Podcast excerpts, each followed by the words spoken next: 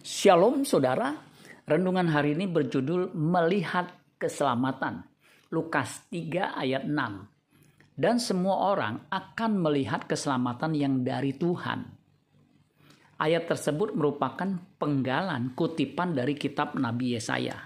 Yesaya 40 ayat 3 sampai 5. Penggalan kalimat itu sengaja ditempatkan oleh tabib Lukas setelah ia menceritakan apa yang dilakukan Yohanes Pembaptis Yohanes Pembaptis menyerukan berita pertobatan. Lukas 3 ayat 3. Maka datanglah Yohanes ke seluruh daerah Yordan dan menyerukan, "Bertobatlah dan berilah dirimu dibaptis dan Allah akan mengampuni dosamu." Semua orang akan melihat keselamatan, tetapi tidak semua orang mengalami keselamatan, kecuali orang itu merespon berita pertobatan dan hidup dalam pertobatan.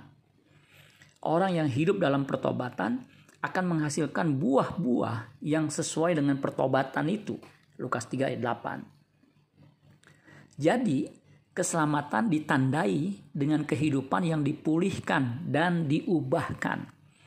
Kehidupan yang bisa dirasakan oleh orang di sekitarnya dan orang yang bersentuhan dengannya.